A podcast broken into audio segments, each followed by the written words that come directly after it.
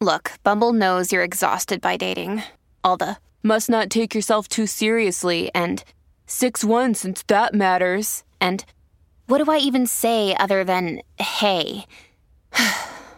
well, that's why they're introducing an all new Bumble with exciting features to make compatibility easier, starting the chat better, and dating safer. They've changed, so you don't have to. Download the new Bumble now.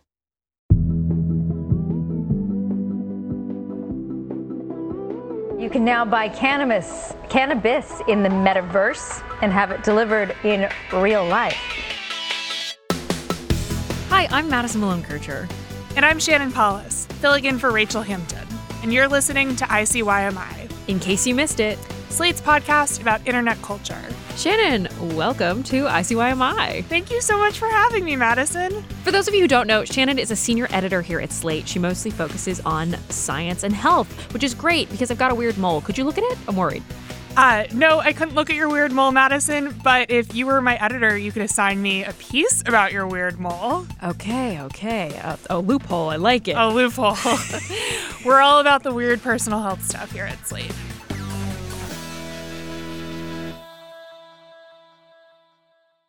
Well, before we get into the show, I do want to talk about the latest news from TikTok. It was just announced that TikTok is increasing the maximum video length from what already felt agonizing, three minutes, to 10 minutes. Yikes. I just remember the days of the single minute video. Better times. I get all of my TikToks on Instagram Reels. So I'm still living in the blissful world of the single minute on Reels, they just like cut you off at some point. wow. Did Mark Zuckerberg pay you to say that? No, I'm just 31. I'm imminently 30. So apparently the microgenerational divide is that singular year. I'm resisting the vibe shift to more apps and TikToks. I've calcified, fossilized in in the Instagram era. I'm not learning new apps. I don't know, you're the science writer. Pick the verb. So the sort of length creep is disappointing to me, but unsurprising. Uh, after July of last year, when they increased the length up to three minute videos, it seemed like the writing was on the wall here. According to a story in Wired last week, TikTok has been beta testing five and 10 minute videos since August of 2021. So I'm going to assume, Shannon, that someone smarter than me is making a data back decision for this change. I guess so. I mean, we don't know how to monetize media ourselves, right? It's the, the people at the apps who do that. I mean, it is definitely like a ploy to garner more revenue, more advertising revenue to allow TikTok to compete in, I mean, 10 minute videos. You're just, it's YouTube by another name. You can't put an ad in the middle of a one minute video, that's for sure. yeah, but you can put about six of them in the middle of a 10 minute video. I sort of wonder if we're going to lap around to the day that TikTok is like, you know, oh, we've extended it to like two hours and 10 minutes. Like, we're going full Titanic, two VHS tapes here. Sitting through a 10 minute video on my phone sounds truly like agony. And one of the reasons TikTok is so fun, frankly, the only fun video app since Vine, RIP, is that it's good at keeping us engaged because of the rapid nature of the video turnover it's not easy to get bored if you're constantly being shown a new thing. And yes, I know I can swipe away from the 10 minute video, but there are already too many long story times on TikTok that don't deliver. I don't need 10 minutes. Yeah, I mean, to defend my consumption of TikTok on Instagram and even, dare I say, interest in Instagram Reels proper, that's not a cool thing to be interested in. And yet, it's not just that I'm you know, a little bit of a dinosaur. I, I can learn new things. Mm. It's that the one minute. Are you questioning me, Madison? I look, yes. The under the under thirty set. yeah, for a couple more days. You were saying, Grandma. I was saying, um, I was saying that there is something really pleasing about the 60 second format where it lends itself to just a really fast joke. Like, and that's what I'm interested in watching TikTok for. Like, the occasional how to, like, smoothie hack, but mostly people doing funny little bits to songs. the idea of longer videos, just the idea is YouTube, but without any of the functionality that makes YouTube remotely palatable. You know, if TikTok added the ability to change playback speed or easily skip forward and backward through videos, that might soften this blow a little, but until then, it just sounds like less fun for the user. Well, actually, hearing you say that makes me wonder if there is a little bit of a use case in the sense of YouTube can be kind of clunky to navigate. You're starting an ad at the beginning of the video every time.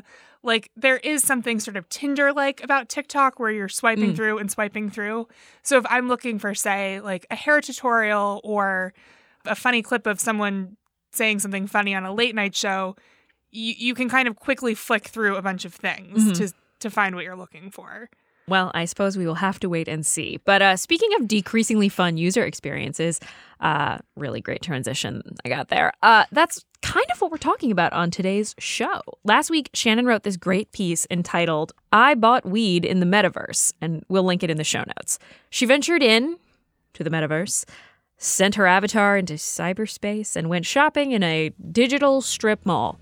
Later in the show, we'll be discussing what Shannon's experiences make us think about the future of the metaverse, if it's actually a thing we'll all sign up for, or if it's just a misguided lark from big tech.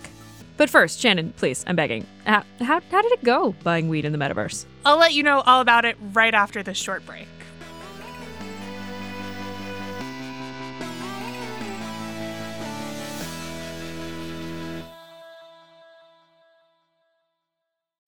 Tired of not being able to get a hold of anyone when you have questions about your credit card? With 24 7 US based live customer service from Discover, everyone has the option to talk to a real person anytime, day or night. Yes, you heard that right. You can talk to a human on the Discover customer service team anytime. So the next time you have a question about your credit card, call 1 800 Discover to get the service you deserve. Limitations apply. See terms at discover.com slash credit card. This podcast is sponsored by Ramp. Are you the decision maker in your company? Consider this. For the first time in decades, there's a better option for a corporate card and spend management platform. Meet Ramp, the only corporate card and spend management system designed to help you spend less money so you can make more. Most corporate credit cards offer points as incentives, but those points amount to less than their worth in real cash value. Ramp's business cards offer you cash back, real money in your pocket. Plus, you control who spends what with each vendor. And Ramp software collects and verifies receipts automatically, which means you'll stop wasteful spending and close your books in hours instead of days. Businesses that use Ramp add up to 5% to their bottom line the first year. If you're a decision maker, adding Ramp could be one of the best decisions you've ever made. And now get $250 when you join Ramp for free. Just go to ramp.com slash easy. Ramp.com slash easy. R-A-M-P dot com slash easy. Cards issued by Sutton Bank and Celtic Bank members FDIC terms and conditions apply. All right, we are back, and we are in the metaverse? We're But not we're be- not in the metaverse. We're in real life. We're in real life. Uh, but we're going to talk about the metaverse. So, Shannon, how did this all get started? Like, what made you think, hmm, the metaverse? Can I buy weed there? The metaverse has kind of been flooding my newsfeed lately um, with stories like Victoria's Secret filing a trademark for virtual underpants, um, Walmart getting into crypto, Gucci doing something with NFTs that they're going to sell from some kind of like Gucci metaverse vault. And If you name one more brand, that's the Four Horsemen of the Apocalypse right there. McDonald's is setting up a virtual restaurant. the Um, end times are upon us. Okay, so everyone's getting into the metaverse. including um, people selling drugs. My editor came across a post on Reddit where someone talked about being able to buy weed in the metaverse. Okay. And it seemed at once part of this trend where companies are, selling you all kinds of stuff in the metaverse.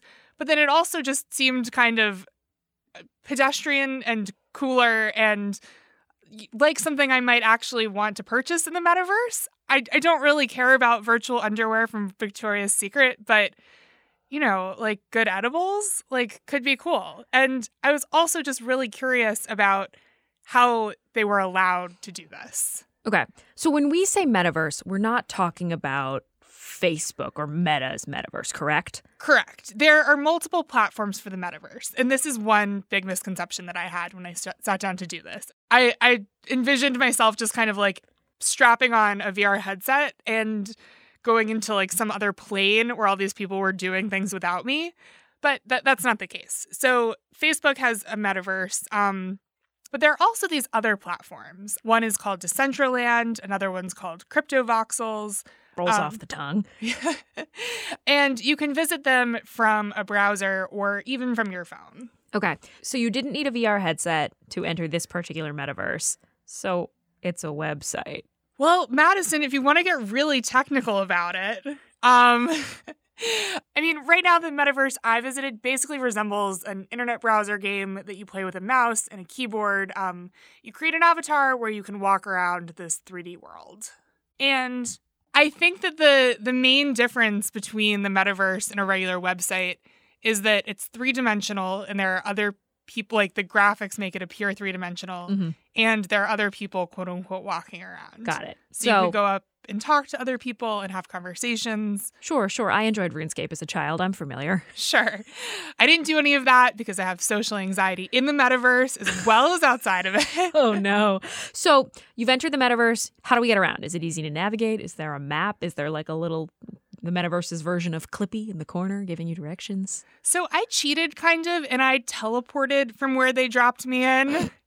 this means that you look at a little map and then I had the coordinates for the store that I was trying to go to, Candy Girl, and I found those on the map and I clicked and I went there. Like longitude and latitude, like you had proper coordinates to type in? Longitude and latitude in the metaverse. Now, does a regular website have that, Madison?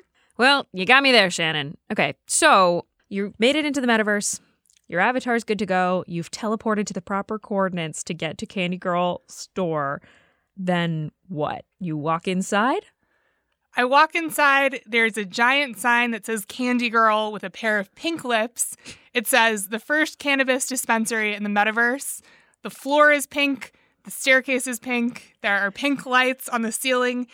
Side note this cannabis brand has like a little bit of like a girl bossy, go Okay. girl vibe. I'm getting that. Gatekeep, gaslight, yes. Candy Girl. Candy Girl with a K. And it, it's pretty empty actually. Um, on the first floor, I walked to the back, and there was a little table with two big tubs that said Delta 9 on them with a picture of a weed leaf in pink or purple, and a big QR code saying something like, click here to buy. Okay. I don't want us to get too deep in the weeds here, but what is Delta 9 briefly? So Delta 9 THC, that's the chemical in pot that gets you high. And so this was one of the things that was really startling to me that actually nothing to do with the metaverse itself is that oh, they're actually like when they say cannabis in the metaverse, they mean like the psychoactive compound. But we'll get into all of the legalities of that later in the show. So, did you get carded? How does one prove their identity in the metaverse? Because getting into a real dispensary requires like handing over your license, running it through a scan. Like it's very It's like going through airport It- security. exactly, yeah. Yes. So here's the one thing about buying weed in the metaverse is you actually have to leave the metaverse to do it right now. I had to pull out my phone and scan a QR code, okay. which took me to a website. Like a garden variety, we admit we're a website website. Garden. and you just say, Are you 21? And it, it asks you, Are you 21? And you say, Yes. You say yes. You just like cross your fingers behind your back, wink, and go, "Yup." Okay. well, I am over 21. Yes, I Yeah. as we have established. yes. but hypothetically, you could not be just as easily. Exactly. You could. So you get bounced to a regular website to buy on your phone. So at this point, you're online shopping. What's the what is the point? So there are a couple things here. One, this is advertising. I wouldn't have heard of Candy Girl. I wouldn't have cared what Candy Girl was if it hadn't been for this, the first cannabis dispensary in the metaverse title that they have. And, you know, now Candy Girl is featured on Slate. Like, that's good for them. Maybe people are going there and making purchases. It is, in one form, just a gimmick. Mm-hmm. The other is this kind of promise that with that thirteen thousand two hundred eighty-two dollars and fifty cents that they recall. paid for the plot of land, that they're getting in on the ground floor of something Mhm.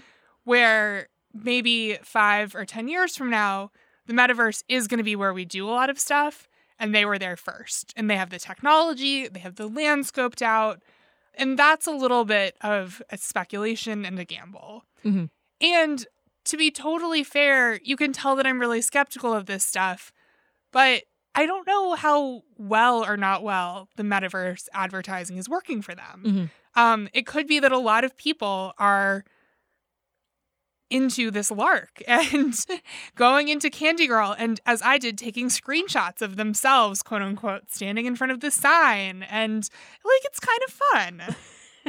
Shannon, I have to say that you have answered every single question I have asked you just with aplomb.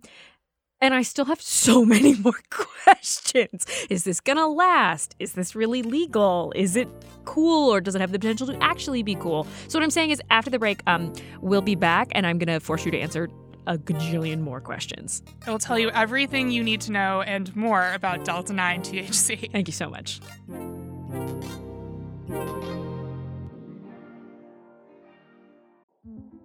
In 2007, TV network CBS dropped 40 kids in the middle of the New Mexico desert as part of a brand new reality show. These kids would have to build their own society from scratch. And if this sounds like Lord of the Flies to you, well, it was meant to. We were on this mission together and we were going to prove to the world that we could make a better society than adults could. I'm Josh Gwynn, and I want to know what this wild TV experiment was really about. Split Screen Kid Nation, a six part podcast from CBC. Available now. Hey, ICYMI guys. If you want to support the journalism we do, consider subscribing to Slate Plus. It means you'll get no ads on any Slate podcast ever. And it means you'd be helping to support our show. ICYMI would not be possible without your support, and Slate Plus really does help us keep the show going. You get bonus segments or extra episodes of shows like Slow Burn, Amicus, Political and Culture Gab Fest, Big Mood, Little Mood, the list goes on and on.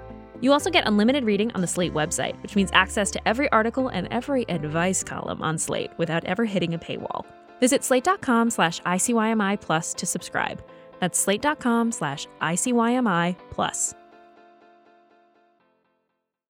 All right, we are back, and we still have not escaped from at least the discussion of the metaverse. Before we get any further, I have to ask about the legality of all of this. Laws regarding marijuana sales are in a major state of flux in most of the country right now. So, how does that factor into buying weed in the metaverse or selling weed in the metaverse? So let's take it out of the metaverse for a second and just talk generally, because this is true whether you're buying things through a complicated 3D website or whether you're going to your corner store Okay. and, and picking up a bottle of something or, you know, like a little pack of gummies. In 2018, there was a bill that was passed regulating hemp. And from my understanding, it was mostly related to like large scale production of hemp into lotions or other things. Mhm. But there was this loophole where Congress defined what was federally illegal in terms of THC. And the line that they drew was you can't sell anything that has more than 0.3% Delta 9 THC in it. Okay. So, let me guess how much Delta 9 THC is in the gummies you purchased. Less than 0.3%. There we go. And so, how people get through this loophole specifically is that you can derive THC from hemp, which is legal and fine, and then you can put it into the gummies at a lower concentration than 0.3%. So you basically you want to take a gummy that's like heavy and do it. But I actually I have the gummies here. Wow. Um, they showed up in this shiny it's a very metallic purple envelope. shiny It's- packet. You can see that like they're not anything crazy. They're little and square. One's red. I wish the other one was blue. That would be very Matrix. But one is red and one is purple. And they're, yeah, they look like edibles. And I like went out of my way to check that this was allowed because it didn't really sound real. And indeed, you can read writing from lawyers where they're like, this is the letter of the law, but it is not the spirit of the law. As as Candy Girl's lawyer, or a lawyer who worked for Candy Girl, told another outlet in an interview I found, quote unquote, Congress does not understand the plant. that was in an LA Weekly piece. And Fair enough. I don't I don't think that's an untrue statement, really, on its face. Yes, I, I called Eric Leas, who's a public health re- researcher at the University of California, San Diego, and um, he told me, "quote unquote," it's real. like, so I, I had to get that confirmation from somebody. I feel like we do have to talk about, you know, when it comes to the legal issues surrounding the sale of marijuana is like the utter whiteness here and you know the long history of people of color being penalized and arrested for participating in marijuana sales whereas what we're seeing here is this this new world of the metaverse opening up and it immediately becoming this like fun and gimmicky thing to sell weed in the metaverse it gets this like glossy tech sheen that gives it legitimacy in a way that might not apply to all people Oh, totally. The the fact that I can walk into the metaverse and start taking screenshots of my little avatar next to pot plants, quote unquote, and then, you know, be sending those to my boss like it's a joke. Mhm. It that's that comes with a lot of privilege. So weed in the metaverse sounds innovative, and I love what you said about Candy Girl having this like girl boss, girl power vibe. Um, I was looking at their site, and they have a line on there that is like, "I noticed the cannabis industry was lacking a cute, girly vibe," which I also think speaks to what we were just talking about, right? About like who gets to sell weed and have it be welcomed with open arms. Right. And why historically has weed not proliferated out in the open with with different marketing vibes? Absolutely. So that's looking at it from a legal angle. My other question, I said I was going to have a lot of questions. My other question is is shopping in the metaverse cool? Like is this an experience you're dying to have again that you want to repeat? So I had a really fun time reporting this piece.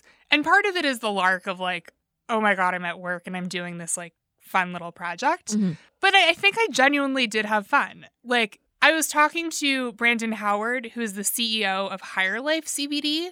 And during our interview, he said, I'm going to take you to my shop in the metaverse. And then he texted me a link to a crypto voxels portal that was like at his coordinates in his shop and he started showing me around and showing me the pot plants and showing me pictures of his product and on the tape of that interview i'm like i'm, I'm delighted it's cool it, it's like it it's fun and i think that it's fun in the same way that trying a new video game can be really fun like my boyfriend and I were trying out Roller Coaster Tycoon on his PlayStation last weekend. I played that game as a kid and we were like oohing over the different rides that you can put mm-hmm. that you can put in your like little amusement park. And so it's definitely delightful. Do I need to do this again? No. I expect as the tech gets better, it will be delightful in like a higher tech way. I can totally imagine in five years or maybe even sooner putting on a pair of VR goggles Mhm. and walking around in Facebook's metaverse and having a fun time.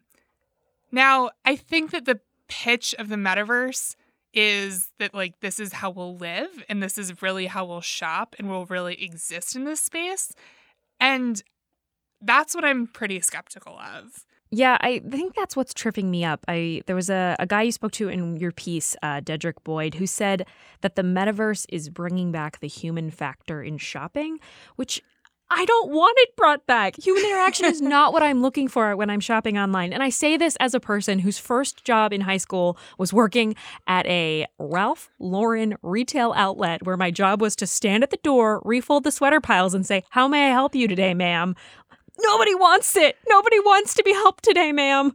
Now, my conversation with Dedrick Boyd was really interesting because he was so excited about the metaverse Okay. and the potential. And he works with luxury companies where if you think about like a Gucci store or what's another expensive brand? and what's what's another expensive Gucci, brand? Gucci, Louis, Louis, Fendi, Fendi, Prada. So any of those places, like you're not paying thousands of dollars for a bag just for the bag. You might be paying thousands of dollars for the bag in part because of how going to the store makes you feel. Mhm. Talking to a shopping associate, you know, having them give you a glass of champagne, Mhm. being out with your friends. yeah, I was not doing any say- of this at the uh, the the outlet mall. yes, this is not my lifestyle either. so, from his perspective, we're going to have a future where that experience is replicated in 3D, where if your other rich lawyer friends live other places around the country, you all can gather at a store and have like a little private shopping event together. That's kind of what they're going for. hmm The whole thing does feel a little like an idea conjured up by someone who hasn't been into a mall in the last 20 years. Like, congratulations, you've invented a thing that already existed and died. And uh, if real life malls can't stay open, why does anyone think a virtual version of a dead thing will fare better?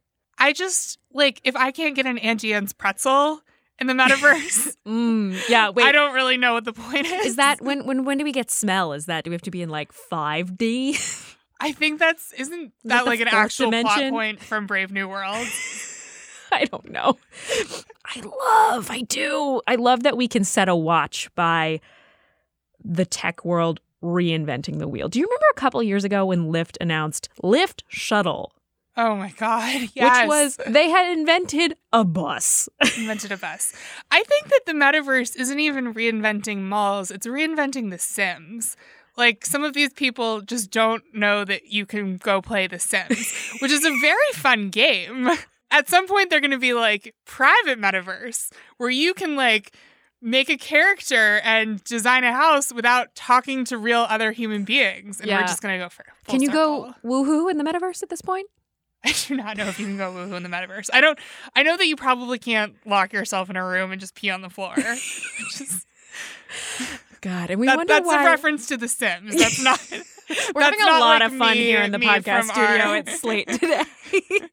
so I think you're right when you say that this could be a lucrative thing for luxury brands who have always catered to shoppers who expect an experience while they're shopping that isn't just like the pure transaction of money for good.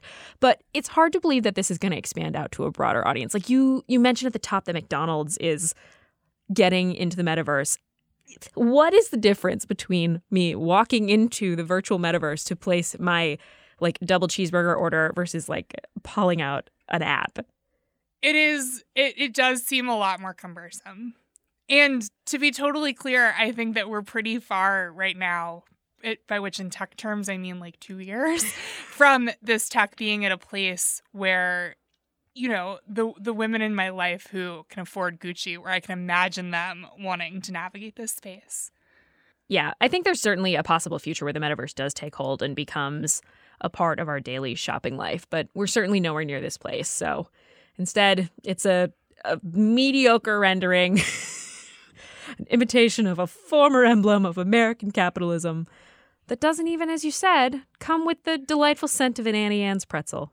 If I don't feel like sick and like I need to take a grease nap when I'm done shopping at a mall, like did you even go to a mall? You're speaking my language.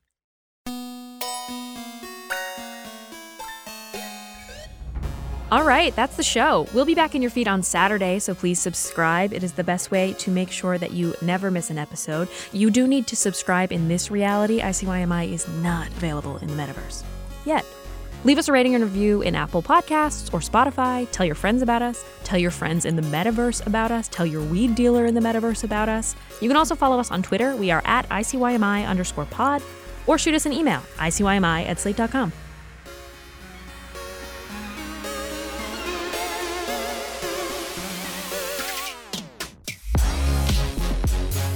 ICYMI is produced by Daniel Schroeder. We're edited by Forrest Wickman and Allegra Frank. Amber Smith is Senior Manager of Podcast Audience Development, and Alicia Montgomery is Executive Producer of Slate Podcasts. See you online. Or in the metaverse, which is online. Okay, round two. Name something that's not boring. A laundry? Ooh, a book club. Computer solitaire, huh? Ah, sorry, we were looking for Chumba Casino. That's right. ChumbaCasino.com has over 100 casino style games. Join today and play for free for your chance to redeem some serious prizes. ChumbaCasino.com. No purchase necessary. Where prohibited by law. 18 plus terms and conditions apply. See website for details.